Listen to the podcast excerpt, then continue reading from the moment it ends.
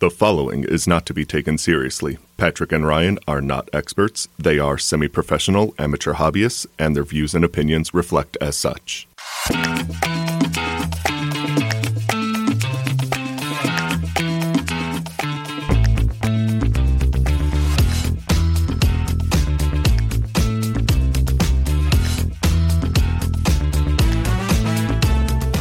Hey there, welcome to the Shiny Things podcast. I'm one of your hosts. I'm Ryan.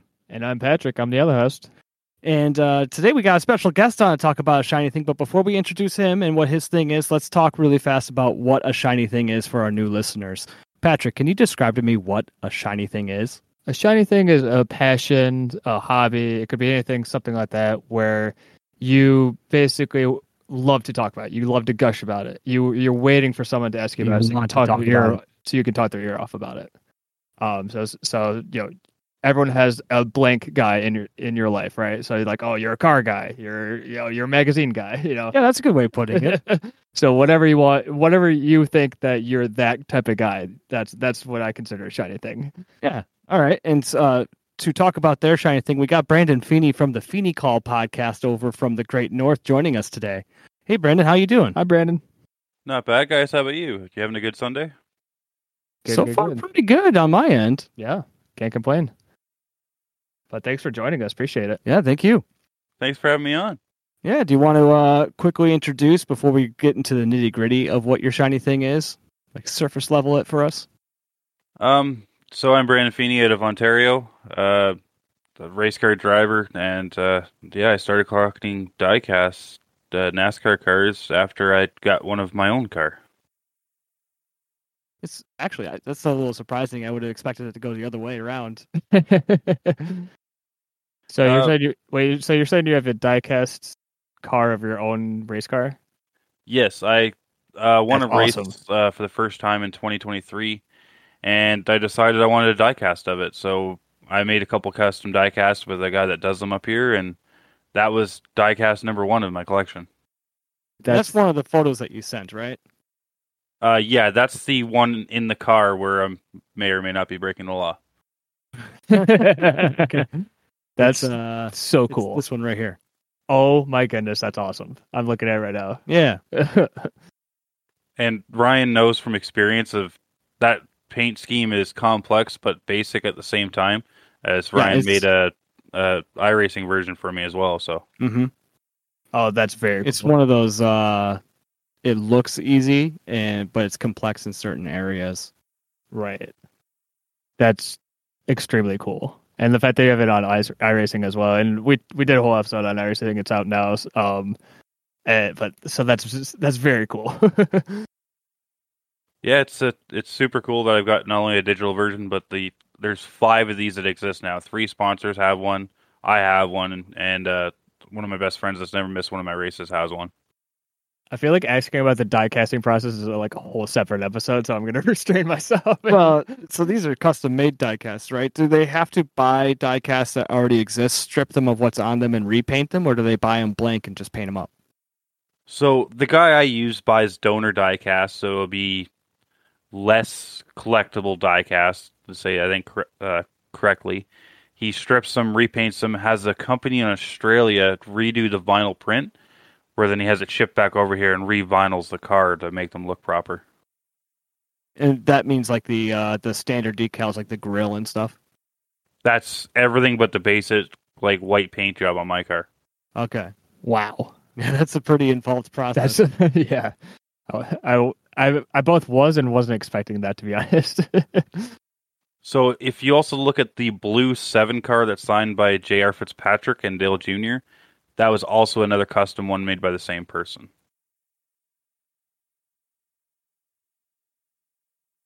That car doesn't exist as a diecast in like a conventional. oh wow, okay, diecast. yeah, that's awesome. We'll put these photos up on our socials too. So that, Yeah, so uh, people can listeners can see them what we're talking about. Yeah, if you're looking to get the custom ones done, it's a guy in Ontario named Daryl Ecott. I'll have to look into it because I would really like to have a uh, a turbo dark car for, uh, that I run. Yeah, that'd be awesome. Yeah, and he's he's pretty fairly priced and stuff like that because it does take time and money, but he's pretty fair on it. So He's probably one of the better custom diecast guys I've ever seen. All right. I gotta be honest. When I invited you on, I thought you were going to be talking about like diecast that anyone can get. The the custom diecasts are is like a fun bonus. Yeah, like I said, it was it started the hobby started with my car and then I had it up on the shelf and I'm like, it looks weird just having the one die cast. Yeah, it looks so alone. It needs friends. and that's how it's. I've, I felt that siren call before. yep. And I think I counted last night and I'm at over 250 now and I only started last year. Those are not cheap. wow. So I actually started like anyone getting into a collection would. You start with something that catches your eye, but it might be a, a cheaper price instead of going for like the high dollar collectibles right away. Mm-hmm. Mm-hmm. So I'd grab, say, like out of box cars and stuff like that from a local flea market that were like 10 $15 cars that looked really cool, that or like the paint schemes were a little different than like a stock paint scheme. And so I did that and I started filling up the shelves and I'm like, oh, well, there's, I got the Dale Senior 1998 uh, Daytona 500 winning car. And then I got like the last win car. Um, but like the collection I just finished, um, I'll have to send you the rest of the pictures because you only got one of them. Is Dale Earnhardt's last win car? So I have that last win car. I have the Kenny Wallace 2000 car, and the Oakwood Homes Charlie Daniel Band's Joe Nemechek car. So I have the whole podium for Dale Senior's last race or uh, last win race. Pretty cool. And I guess that was going to be my next question: is eh, is your collection all race cars, or do you have a mix of different types of cars in there? 99.9% is race cars. I have a few just like random die casts that people have given me of like old like hot rods and stuff like that. Okay. But they kind of don't sit on the shelf with the rest of them. It's more like the NASCAR stuff. They I've been bend it to the corner. You can go sit over there. Yeah. That's cool. Uh, so you kind of answered our first question, where like, how did you get into it? Um, collecting the diecast. Um, like I said, it kind of went the other way. Yeah. I would have kind of expected to someone to collect diecasts and say, "What if I had a real one instead of you know having a real one, then turning around and getting a diecast?" And yeah, to be honest, I thought we were going to be. I don't know what we were going to be talking about, to be honest. So I wasn't sure if we were going to be talking about all diecast or like Hot Wheels or. Oh, Hot Wheels is a later episode. yeah, yeah. So no, I, this is. I have some of those too. Like so, if you talk like 164th stuff, I collect a lot of the Cruiser Bruiser Hot Wheels. Um, that have like the different liveries of like the Demolition Derby wagon, Mm-hmm. and like I have a bunch of 164th uh, NASCARs as well. But I didn't Okay. really count those as like I've had those since I was a kid. Yeah, I would. Uh, I would have to agree. Like, I, I would. They are metal, but I would consider like the Hot Wheels stuff and the little cars to be like a separate thing. Yeah, I, I agree too. I mean, I have a, like a whole, I have a bucket at my parents' place of like, or a whole like bin full of like thousands of, of them from when I was a kid. So I don't, but I don't really consider that like the collection or a hobby, I guess, because you know I, I don't do anything with them. well, now that I think about it, I think it depends on what it is because like I had growing up um like a little 164th scale of Dale Senior's uh Daytona 500 win little diorama so it had like all the pit crew like lined up on the side of the pit like to congratulate him because it finally happened. So Yeah. like that's like a collectible die cast but it's still 164. So, do you also have the Dale Senior Dodge, the number eight Dodge that he drove? I do not know. So I don't have- think I, even have that 164th. diecast anymore. I think it's I think it's gone. I have to look for it.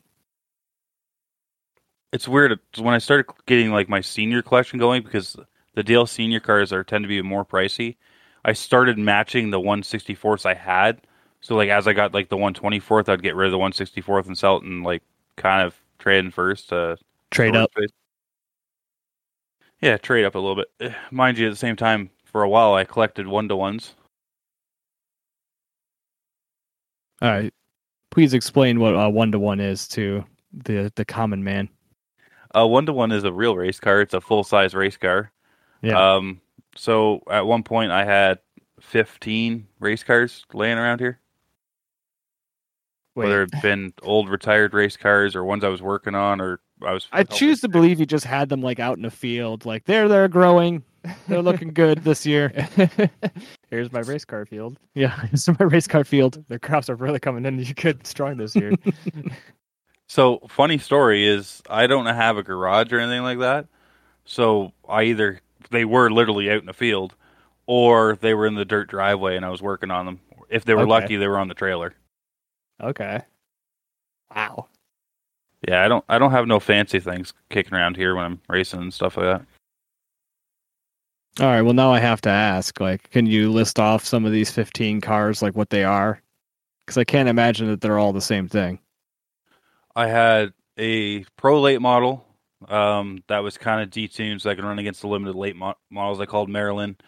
I had Vengeance was my full blown limited late model, which is a, a stock um, frame late model. I had what they called a super stock at the time, which was a 1974 Chevelle. I know I had my Chevy Sonalier. Um, I can explain more than that on a later date.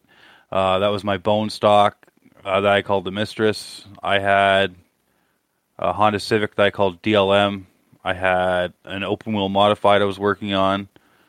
I had uh, there was a dry car I think I was working on at some point too, and then like just like a bunch of parts cars and stuff like that too. So That's an impressively large. I guess uh, there's like a width of stuff here. I lost the words for it. collection. Yeah. That, yeah. I I would say it's a collection, Smorgasbord. but like it's a it's a wide variety of cars. I guess. Yeah. That's fascinating. I also was not aware that you had named them all, or at least most of them. Um, I name all my cars, whether it's a road car or a race car. Um, the one I'm driving right now, that's open wheel modified, is called Bamblam because the guy who built it's actually an Andy Jaco- uh, Jankowiak car out of uh, New York. The guy that brought it up to Ontario and rebuilt it to our rules wanted to call it Black Betty, but didn't want it to because of the song, so he just called it Bambalam. That's fun. Whoa, Black Right? Betty Bamley. Yeah. Good luck getting that out of your head for the rest of the day. Yeah. Yeah, thanks. no, it's, Appreciate it's going to be stuck there for a little while. I like the Spiderbait version, honestly, over the uh, Ram Jam, but you know, heresy. it's still eh, a little bit. Um, wow, man, you made me forget what I was going to ask. It's just blown right out. Oh, that okay. Now I have to ask: Did you, did you name your iRacing car? So the iRacing car that you painted after my real car, the real car's name was Anna Nicole, so I just kind of kept with that. Anna Nicole Jr. It well, they're trying to be rude? It's virtual presence anyway, so it's the same thing.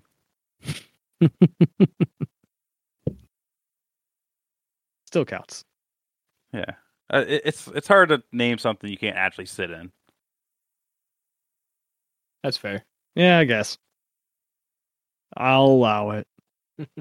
Like my road car is a Mazda three. It's just a cheap, cheap uh, winter beater. It's called uh, Zoom Zoom. My truck's called Beastie. Is Zoom Zoom a Mazda? I missed it. It is Okay. a 2008 I Mazda missed- three. Okay, I missed it because I was pulling up my uh, stuff here. Oh. yes. It is like my teenage car. It is just a beater, and it is full of every bumper sticker I could have from the racing world, kind of sitting on it. Nice. Yeah, the back window's almost full on that. You look like you have something you want to say. No. I No, all right, Yeah. all right. So that will. Uh, why don't we just kind of pull this back into the uh, original yeah. Uh, we- we- topic that we were starting on before we go back into real cars? Because uh, we've had uh, episodes before we talk about cars and we're like, oh boy, cars are great, but like, let's talk about the diecast stuff. And uh, we uh, one of the questions we like asking our guests and each other is like, what do you get out of the shiny thing? Like, uh, and look like what makes you still do it? So, like I said, when I started, it was as a memento to my first win. So it was kind of just like I can see it and be like, I've done it at least once. And then it was just like, you know what? I see all these. It's the thrill of the hunt now for me. As I'm Oh, yes, I agree with that. and stuff like that. So like I, i've.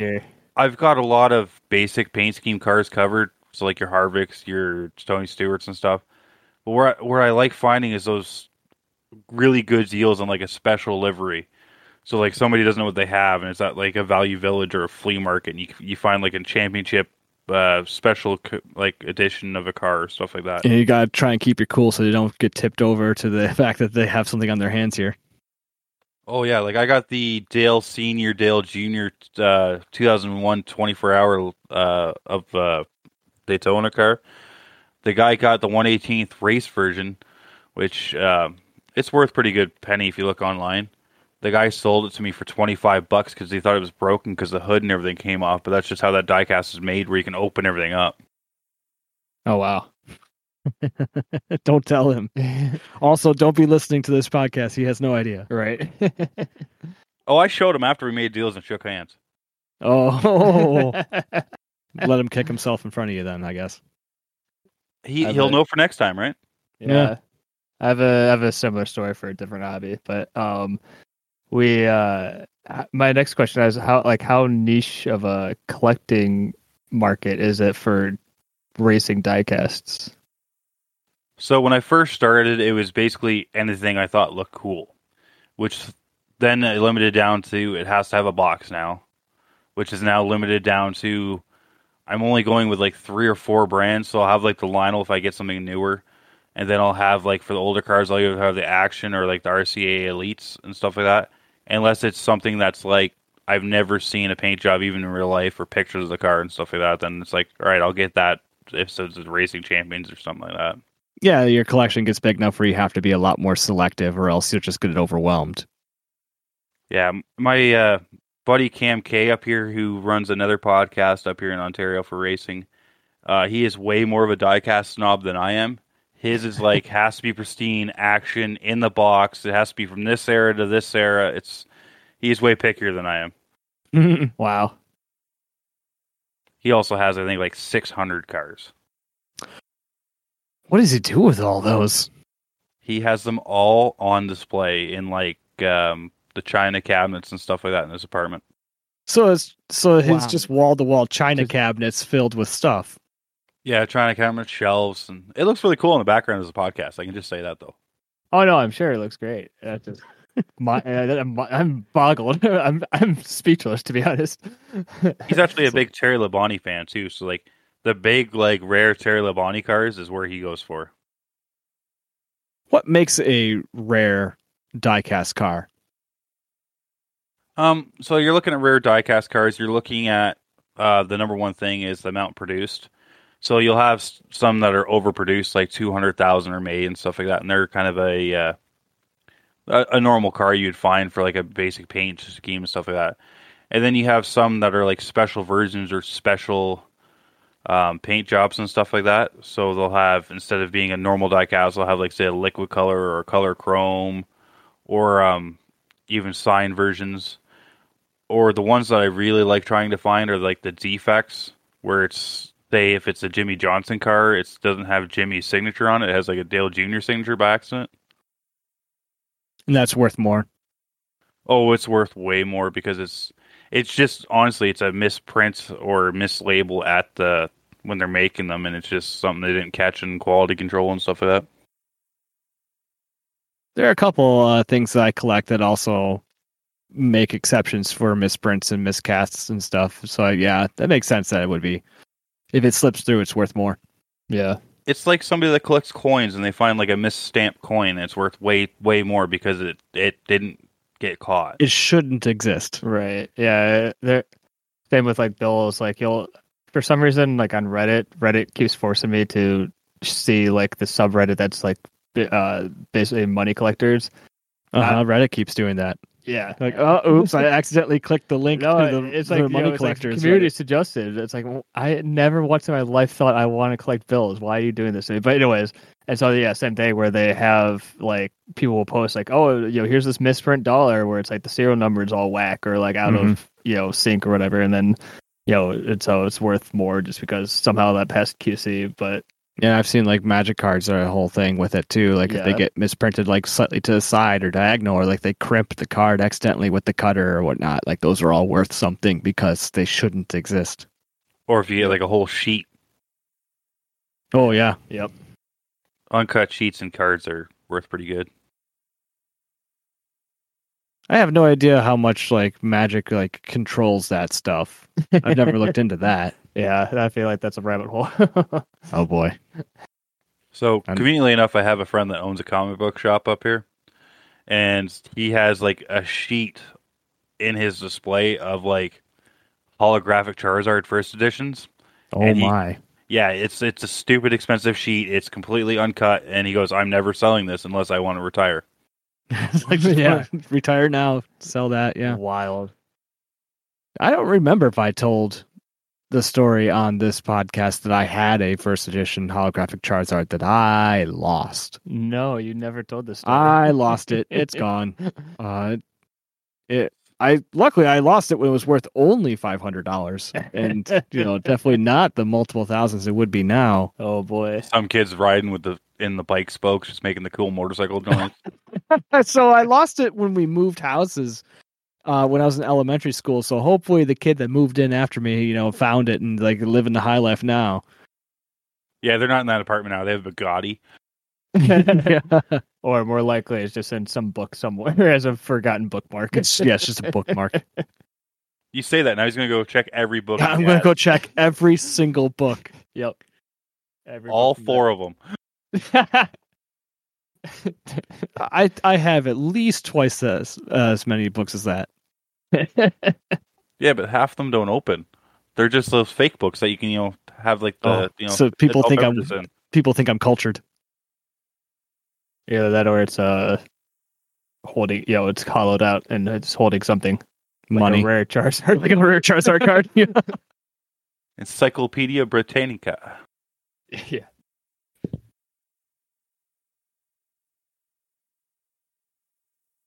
How are we looking on time, my friend? 18 minutes 18 minutes. Oh, we can get twice as much out of Brandon. Yeah. Or 22 minutes. Yeah. We're at 22 minutes right now. Yeah. Brandon, is there anything you want to tell us about your collection that we haven't thought to ask? Um, yeah. So, like I told you about the Dale Senior last win podium, Mhm. I also got the first win Dale Junior car.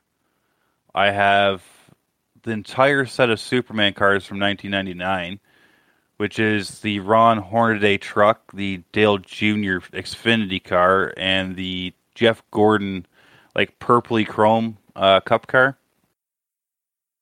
So Uh, by Superman, is Superman on the car? Yes, it's a Superman sponsored car. Okay. Um, yeah, I was actually going to pull you back here and take you back to the Dale Jr. first win car and such, because like not everybody who listens to this podcast is going to be big into racing, so you're going to need to explain some stuff. So Dale Jr. is Dale Sr.'s son. For some people that couldn't put that together, um, Dale Sr. was the most popular driver um, when he passed away in 2001. His son started racing, I believe it was 1997, and got his first win at Texas Motor Speedway. Um, so it was kind of a a shift change in the NASCAR um, landscape. So I got the diecast. It comes with the confetti and all that stuff, and as it was raced and how it finished. Luckily, that car I don't think really has any scratches on it from when he raced it, so it doesn't look much different than a stock one, other than the confetti. Yes, because it with confetti all over it. So interesting enough, the action ones come with the confetti still in the bag. So you can put the confetti on it yourself. As you put it in your display, you can actually confetti the car. So all mine that I have the race win versions of, and I have like 15 Dale Jr. race wins. Um, they're all still in the bag. None of them been opened before, so it's all still somebody that was collecting them is where I got them from. So See, I've seen the uh, special versions where they have the the confetti all over the car and stuff. Like car, it's already like it's like a sticker, right? Like it's just on the car. I've never seen it where you can do it yourself. yeah, I so that would about- be like the mid 2000 actions, like late 90s, mid 2000 actions. They come with literally a bag of red and white. Win- so the the two cars I have for the junior and stuff that I know that's red and white confetti are the Winston No Bull races. Because red and white was the Winston colors, yeah. Yeah, and it was a No Bull uh, million dollar race or whatever it was at Talladega. Um, I also have the Tony, Tony Stewart Championship car that has a special finish on it that is almost looks like a candy candy orange, so it's a heavy metallic. Like it's almost more metallic than it is orange, and it was kind of a, I think it was a mispaint. A little too much metallic. Yeah, it's too much literally chrome. it's literally everything is metallic, and you like you get the orange after. If it's in the light, you just see complete flake. That's it. Neat. Um, I'm just imagining loading up the confetti in like a popper and just popping it over the Pop car. the conf- that makes it look more natural. yeah. well, then you have to get a one twenty fourth popper. yeah. there you go. Um, so I kind of, I'm thinking like it right. comes in the bag, right? Like so you can confetti the car and like the little area around the car, so it like looks like it was just kind of wafted down onto it, right? Yeah, because you can get displays from uh, other collectors and stuff that like make it look like it's in Victory Lane or if it's on the banks. Like 'cause people make 3D print displays and stuff like that nowadays too. So I've thought about of- getting one for my cars. I've thought about it, but like the only one I really want to put on display is I want to get a Talladega uh, backdrop and like I said, put the senior last win car. That was the race version with the donut and everything down the roof, and uh, with Kenny Wallace and Joe Nemechek behind him. Wait, you say donut on the roof? No, no, donut on the door. I might have said roof. Okay, you said I was gonna say like how did it get a for the for for those not in the know in racing and stuff, donuts are rubber circles left on the side of the car from other people's tires, which is why it was weird. It was on the roof, but it's on the door. It's fine. I mean, I've had a donut on the roof of my car before. Oh boy, how did Uh, you do that? So in real life racing, uh, it was my first year racing. We had a massive pile up in the first corner of one of our heat races of no, sorry, the feature race of the last night of the season. And the front two both got sideways, and the rest of the 30 car field piled in. And I had a car drive up the left side quarter panel, another car drive up the right side corner panel, and they were both trying to drive down. They were just spinning tires on on my roof. Oh, fun! Jeez, wow. Yeah, that was a that was a rough night. It's probably a little bit of a uh, nerve wracking situation, just a little. I came from the world of demolition derby, so it was kind of more natural. Oh, so you're you're like this is home. You're like, oh, here we go.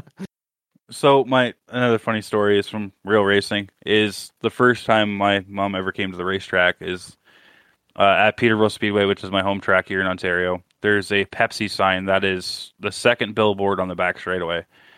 I went airborne off the K rail barrier in my uh, bone stock and was level with the Pepsi logo halfway up the sign, and drove it to the pits, and then came back and said that was fun. I'm going to do it again, and she almost killed me.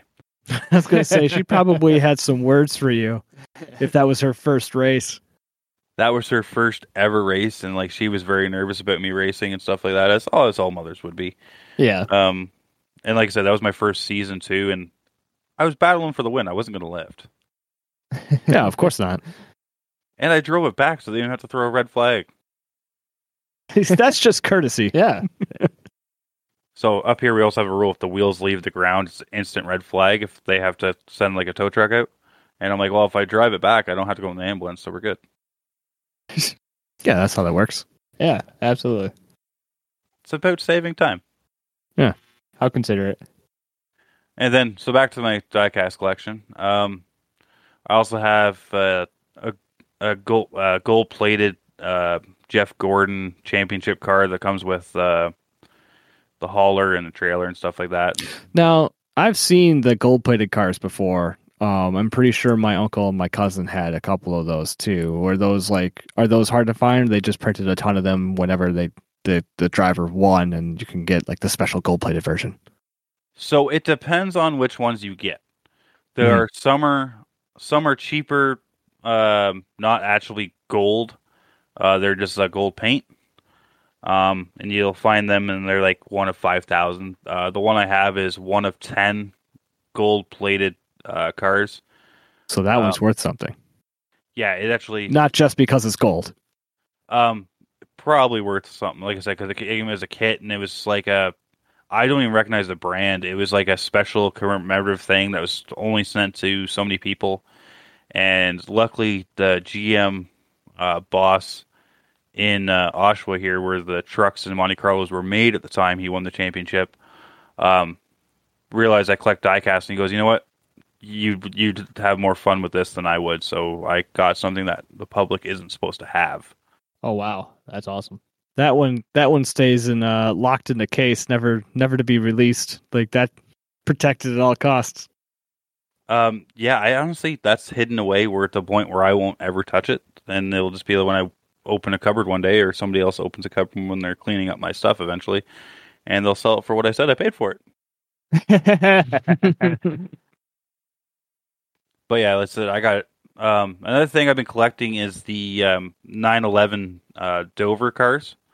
Um, so I have like the uh, Sterling Marlin, the Ken Schrader car, the Dale Jr. car, um, like all the 911, um, like when they got back to racing after Mm-hmm. the uh, incidents all happened down in New York and stuff like that. So that's another one I, because uh, if people know me up here from my derby days, is my number was always 343 because I always had like the respect to the firefighters and stuff like that. So I beca- my number became that because that's how many uh, firefighters were lost in the towers that day.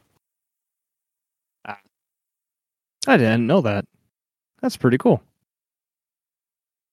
Yeah, I, w- I would have kept it going, but when I started racing, there was already a 34 and a 33 and a 43, so I had no way of making it work. Ah, My 38 number on my real race car is actually a fluke how it started, and I just kept it because it turned out it was senior and junior's number put together, and that's just how I kept it. But I bought the car; it was number 88. I couldn't make, like I said, 343 work anyway. I thought about it uh, without getting in trouble, and so I just cut the first eight into a three and registered as 38, and that's how I started. That's a lot more interesting than how I got my number in iRacing, which was just because 98 was the number of the Dogecoin car that Josh Wise drove for two races. And then I, I took it because my, when I first started, I was driving the Dogecoin car, and then it's mine now. That's my number. Yeah, it's weird. I only got into iRacing a few years ago because I wanted to try to stay fresh through the off season, even though it's completely backwards to how you drive in the game to how you drive in real life. Describe for other people, because like we said, we had a we we talked about iRacing in one of the episodes. Rather, I did, since Pat has never actually done it except for what he played around on mine. Um, but you've done actual racing, so please like give some insight there. So with iRacing is you have to turn and feel what you're doing through the steering wheel and the pedals. If you have a good set of pedals and wheel and stuff like that, where you have force feedback and uh, vibration pedals and stuff like that. So everything you have to do, whether your car is doing well or not well, has to be in your hands or your feet. Or in the real life scenario, I gauge what my car is doing literally through the seat of my pants. So if I can feel the seat doing something, or if I can feel like you get that feel when you're when you're sliding on ice or something like that, you can feel the car start to turn sideways, and like it's just a natural reaction to counter steer. So like if you ever watch me do horribly on the the red light racing uh, broadcast, it's it's mainly because I can't react as fast as I would in real life to save the car. That makes sense. So what you're saying is we all need to buy like motion seats for iRacing so we can feel when the car starts to slip.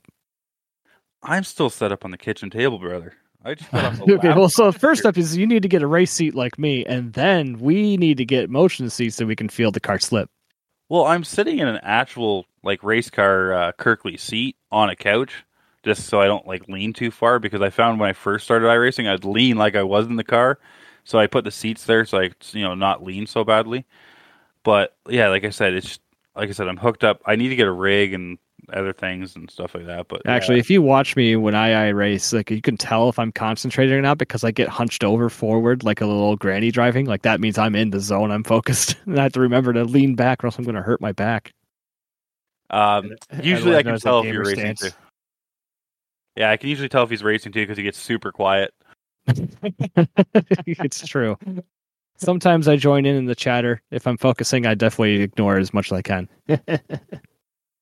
Yeah, you seem to be a little more vocal lately. I think because you've been having more fun runs with us. But uh, yeah, it's the first time I raced with you. I remember some certain races that we'll talk about in our test sessions that uh, you were really quiet, and all of a sudden you hear, "Oh crap!" Those weren't the exact words, but this is a PG program. uh, darn it, I messed up. And I haven't had a chance to win a race since then. you know what? Me either. But yeah, anyway, back to the diecast. Yeah, yeah, yeah. No, this is a, this is a thing for this program. We'll go on tangents. We need to figure out a good name for tangents. Well, Well- I feel like this episode is going to be just called racing slash diecast. Diecast question mark. I didn't- also 'Cause racing. you- Ryan didn't tell me that you were also a race car driver. I might so- have neglected to mention that. So, the, like, so that's fascinating to me, and the diecast is fascinating to me. It, which I'm not complaining. Don't get me wrong. It's just like, oh, okay, that's cool. So you can delete this if you want because I know it's throwing someone out for YouTube. But uh, we have a guy up here that videotapes every race name, and his YouTube channel's uh, Stronco77. So you can actually go watch. Basically, I raced the mini stock this year with a Dodge Neon that I called Hell Kitten, and then I had Anna Nicole in the super stock division. Okay. Um, so I raced both cars this year, and I finished third in points in both cars. Um, Yeah, and good, yeah, good job. Congratulations. yeah, that's awesome. yeah, it's super hard to do when you have no crew and like you got to bounce between cars and like I usually Oh, have yeah, one don't race doubt it. between. And the worst was the last night I got turned into the wall and uh, we bent both the rear and front clips and we had to fix a bunch of stuff while in the middle of racing another car too. So I actually had a lot of competitors come help me out so I can get back out there and finish the season. That's actually really cool. It feels like you know it's a small small crew stuff. Uh, people pitching in and help. to be honest, our racing community up here in Canada, I find it's a it's a family up here where we can all get along. We all want to beat each other on the track. We don't want to see someone sit in the pits, and it's it's no different than like you you you deal with your friends if you're like if we're on iRacing. If one of us has computer issues, one of us is like, all right, what do you need to fix it? Like, can we send you a part for your computer? Can I help diagnose it and stuff like that? Yeah, It's we'll just like- troubleshoot it. Yeah, because like just just like anything else, like not everybody's good at everything, right? So if you have somebody that's good at tuning a carburetor, maybe they'll come help tune your carburetor, but then you have to go help, you know, set a set of gears up for them and stuff like that. And it just you you help everybody out, out so you can have more racers, and the more racers you have, the the more fun you get to have. So Yeah, no, that that makes sense. I mean, it's it's like with almost any any hobby, most ninety nine percent of people are extremely helpful because they want more people to enjoy the hobby with. Yeah, yeah, yeah, yeah. It- that- In reality, this is helping me. Like you know, keeping you in the hobby only helps me. right. in a roundabout, selfish way, it's like, no, I want I want to hang out with you and do this thing with you, so I will help you no matter what. Mm-hmm. so one of my friends up here, um, his he has two quotes that I I live my racing life by. And one of them was, you have to hate the sport as much as you love the sport. Which means the time when everything's going well, you have to hate it to keep yourself humble, to keep you in the shop, keep working, keep improving your car, keep getting better. Because eventually people are going to catch you, even if you're on a hot streak, right? And then you have to love it for all those times that you're rebuilding a completely junked race car and all the hard times we're eating like Kraft dinner for three straight weeks just to afford to fix the car to get back out there. I think people need to know since he's Canadian, Kraft dinner is Kraft mac and cheese here in the U.S. Yes, it is macaroni and cheese. Sorry, I was gonna say like, well, I, I know I was like, I know what Kraft dinner is. We're pretty close to Canada ourselves, but I know that some people listening have no idea. I just want to say that was the important takeaway, by the way. Yeah. was the Kraft Yeah, dinner. well, Nothing no, else heartfelt about that. Nah, I'm gonna focus on the Kraft. I'm gonna focus on the mac and cheese aspect. But I do like that phrase. Like, I Definitely. actually, I, I think that's pretty good. I like words to live by, like you said. And the second one was, um, he likes he's one of the fastest guys in his class every time. He's he's somebody that does a lot of research into his car and will have videos and stuff like that of how every part of his car works. And he'll slowly get faster, but he's always got so many tricks in the book, kind of like what like a Chad Knaus or something like that would be doing. But he starts helping out those guys towards the back of the pack first, making them faster because if he gets the whole field, say two, three tenths faster, when he goes another two, three tenths faster, it's just, and then he'll help them. And like, he likes the competition. He doesn't like blowing people out of the water. So it's like, it, it's always been like, he's worked on my car, he's worked on a bunch of other people's cars, my friends' cars, and he wants to race somebody side by side for a win. He doesn't want to just keep blowing them out of the water. And Yeah, because winning like that can be boring. It's a win, but like it's it wasn't a race. Yeah, and he had a few years where he just was ready to hang it up. Like he didn't have any competition. It wasn't fun anymore, and he started helping people more and more. And they, now it's like he's running third and he's smiling. The biggest race we had all year, called the Autumn Colors Classic at Peterborough Speedway, he finished second, and he swore he won the race, but it was because somebody got their first ever race win in 40 years, and he was happier finishing second, and he didn't try to move him, nothing. It was a nice, clean race, and like he tried to get a run, the guy closed the door, he backed off, but like didn't move them, didn't dump them. None of this dirty style racing you see nowadays. That's pretty cool. Yeah, that that that's very cool. That's that tracks. And All right. by the way, your tangent thing could be called squirrel moments for the shiny things. Squirrel moments. Yeah. Chasing the squirrel. That's pretty good. I love it. I, I've always been, you know, called a squirrel when I start doing things like that, so it kind of works. Yeah. no, that absolutely works. We we might have to take it. Yeah. Chasing the squirrel. Uh, before we get into the uh, the wrapping up on the on the post show stuff, do you have anything else you'd like to mention about your diecast collection, uh, or maybe even your real life racing some more if you want? Um, just trying to think what diecast I haven't mentioned. Like I said, I got a bunch of DLC. Oh, I have the um, I have a one of one mess up. Um, I have the Dale Senior Streak Break car, but they labeled it wrong on on the car. The Batman spelt wrong on it. How do you mess up spelling Batman? It must have just been a printing error because it's B A L. Like it's like it forgot the top of the T. Okay. Oh wow. and yeah, it's just it's something that it's one of those cool cars, and like I said, I have like, o- rare. over 250 cars. I'll send you more pictures. I have a bunch of. Oh, I also have IROC cars of like Dale Senior and stuff like that, and Mark Martin cars. Like yeah, I've got his Activision car, his Stroh's Light car. Yeah, like, uh, send us some photos. We'll compile them uh, into little thumbnails and we'll throw them up on our socials so people can see what we're talking about. Yeah, absolutely. If you want to throw in pictures of your actual cars too, uh, if we can do that as well. Yeah, I can try to throw in some pictures of the actual car, and then you have a picture of the iRacing car, so you can have like the three compared side by side, yeah, that is die really cool. and real car and stuff like that. Yeah, we could absolutely do that. That'd be so cool. But uh, yeah, if you guys ever get up here and get a passport, you know, glad to take you to the racetrack one day, and you can kind of browse the diecast collection because I have some here. I have some at work on top of my toolbox. Well, I do have a pa- uh, a passport, so half done. I just need to get up to Ontario. Yeah. Yeah, it's not that far for you. You could even come to one of the bowling tournaments when I'm down there. Yeah, that'd be fun.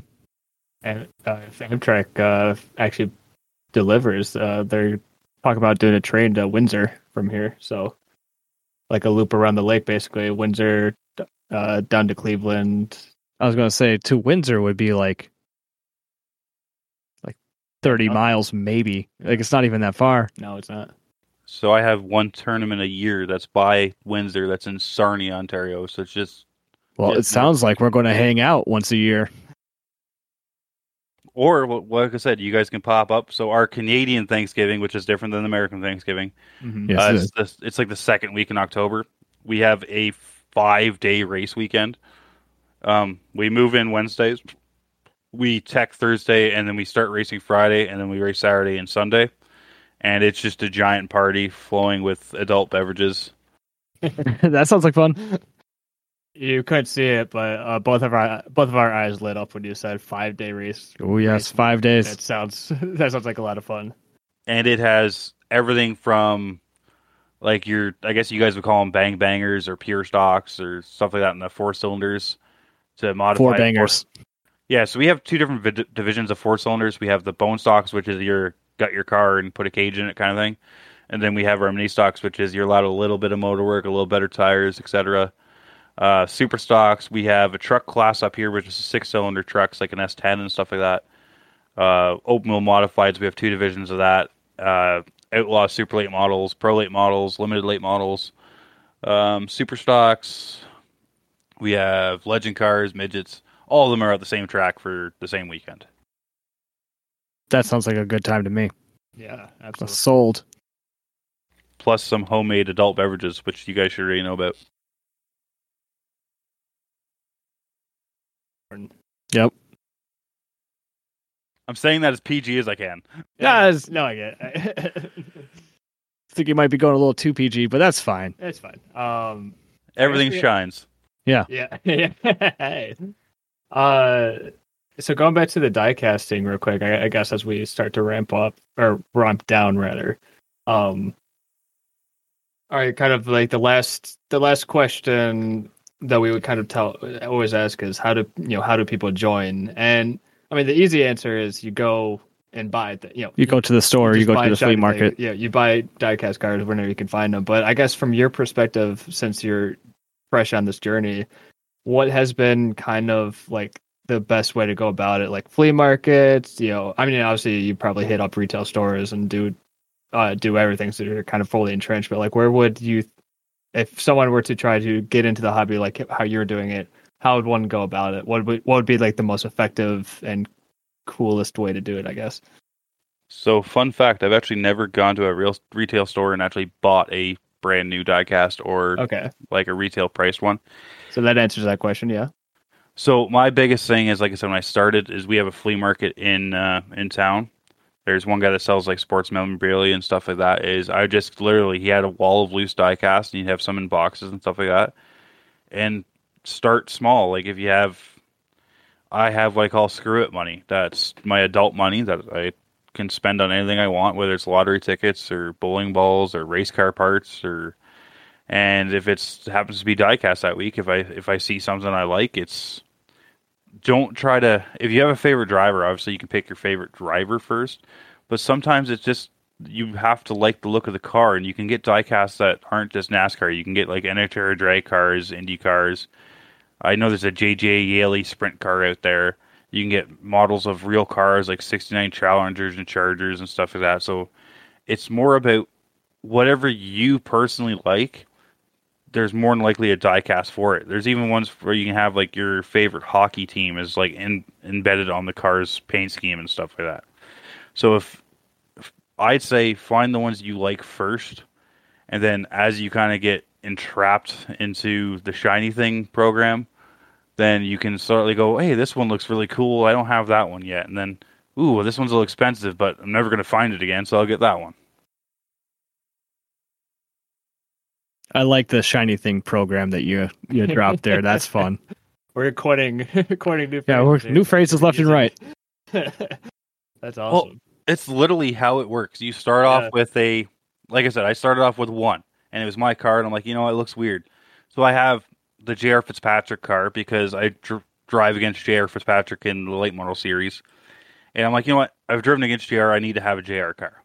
And then I got a Gary Elliott car, which he's been 50 years with the same sponsor. So I got his diecast that was done by Lionel. He actually sent me one that was all signed and stuff like that. Um, so it's actually a late model stock that's done up in his livery by Lionel themselves. Neat. Um, so like I raced his last race in Ontario. We were racing side by side, like literally two months ago, in like door to door trading paint. He's a Oh, wow. Canadian Motorsports Hall of Famer. So um, like I said, I, I'm like I had to get that die cast, and like I said, it just slowly trickled onto like I need some senior cars. I need some of these. I need some of these, and I was like, ooh, that one's pretty. well down the rabbit hole now. yeah. Yeah, there's That- there's so much to go, and like like I said, if you don't limit yourself to like some sort of strategy of like you want a certain brand or a certain kind of collection, you can go overboard super fast, and then you look at it and be like, why have I spent so much money? Mm-hmm, mm-hmm. but yeah, like I said, I've I've started limiting myself on restrictions of what I got to see and what I got to have. Like there's at the flea market right now, which I was going to go to today, but I went yesterday so we could do this. He's got the entire um, Coca-Cola C2 collection of cars right now that are loose out of boxes. And I'm like, he's had it there for like three weeks. I'm like, ah, I want them, but like, there's no boxes. But they are action, but there's no boxes. I'm like, all right, well, do I get them and then try to find donor boxes? And oh yeah, it's it's. Also, I've got some like um, I don't know if you guys know it, but it's the Cascar series before the NASCAR Pinty series. We used to have diecast, so I have a bunch of like Canadian made diecast from before that series and stuff like that too. So So I, I understood that, but I don't know if Patrick did. No, but that's fine. So Cascar was a touring series that before NASCAR bought into our racing up north.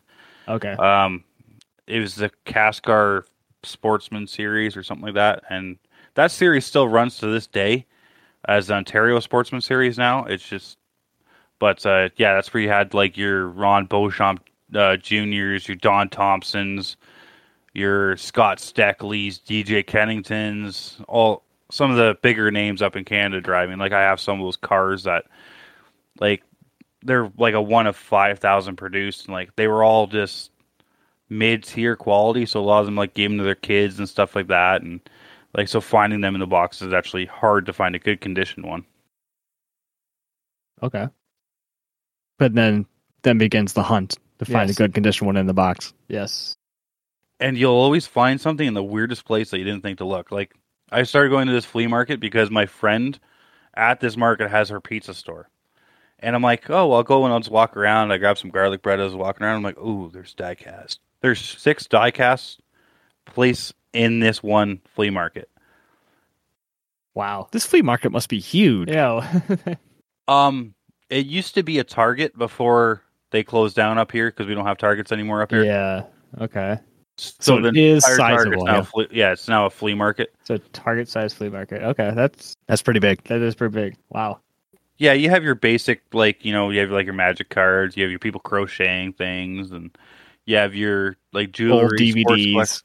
Yeah, you have your antiques. You have a lot of sports card collectors, Pokemon collectors, Magic cards, stuff like that. And like like I said, I found there's one guy that uh, deals with sports stuff that he has two booths.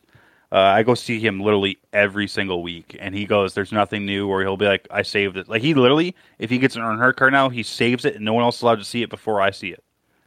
So uh, You got the insider. That's uh, I love that. I mean, that's universal to every hobby. Once you get start to get to know people, and they're like, "Oh, I know you want this," and okay. Guaranteed sale, probably. Yeah.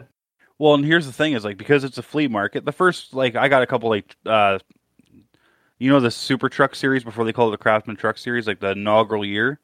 I have a couple like Darrell Waltrip trucks, Ron Hornaday trucks. Like, I have a Ron Hornaday unsponsored Dale Senior or Dale Earnhardt Incorporated ride truck. That's uh, like it's like five six pounds. How heavy the truck is. Like, it wasn't mass produced. It was just like almost like someone literally made it out of steel in the shop. Wow. Wild. But yeah, I have some of those, and like, it's a flea market. You got to try to haggle a little bit. And the first Oh, few yeah. times I, I tried haggling, I'm like, you know what? This guy's got good stuff. I'm like, I'm not even going to haggle him anymore. I'm just going to go in and see what he wants for it, and I'm just going to pay him. And then he goes, well, you're buying seven cars today. If they're twenty dollars a car, give me a hundred bucks. yeah. So I, I hand him the money and I with walk out.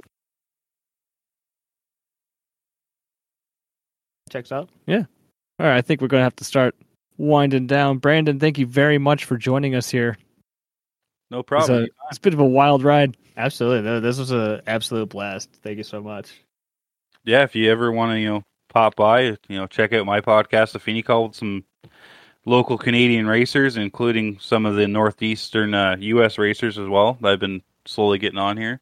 Yeah, the- I've watched a couple, so I recommend go check out the Feeney Call. Absolutely. We'll put a we'll put a link uh, when we post the episodes. Absolutely. If Speaking not, of that, see some people at the racetracks. yeah, that too. Anyway, uh, Patrick, why don't you uh, hit them with the socials? Alrighty. Uh, so again, if you want to contact us in a way, if you want to, if you want to relate your own stories or uh, do anything like that, um, we are the shiny pod at gmail.com. That's our email. We are Shiny Things Podcast on Facebook. We have a whole page. Uh, that's where you can see episode links. Any that's where we're probably going to post the pictures. Um, and then uh, we're at the underscore shiny underscore pod on Twitter, and we'll also be posting pictures there as well. Or X. Or Twitter, X, whatever you want to call it Yeah. these days. uh, but uh, uh, that's where you can find us. And again, Brandon, thank you so much. This is awesome. Thanks for having me. Hope to see you guys up here soon.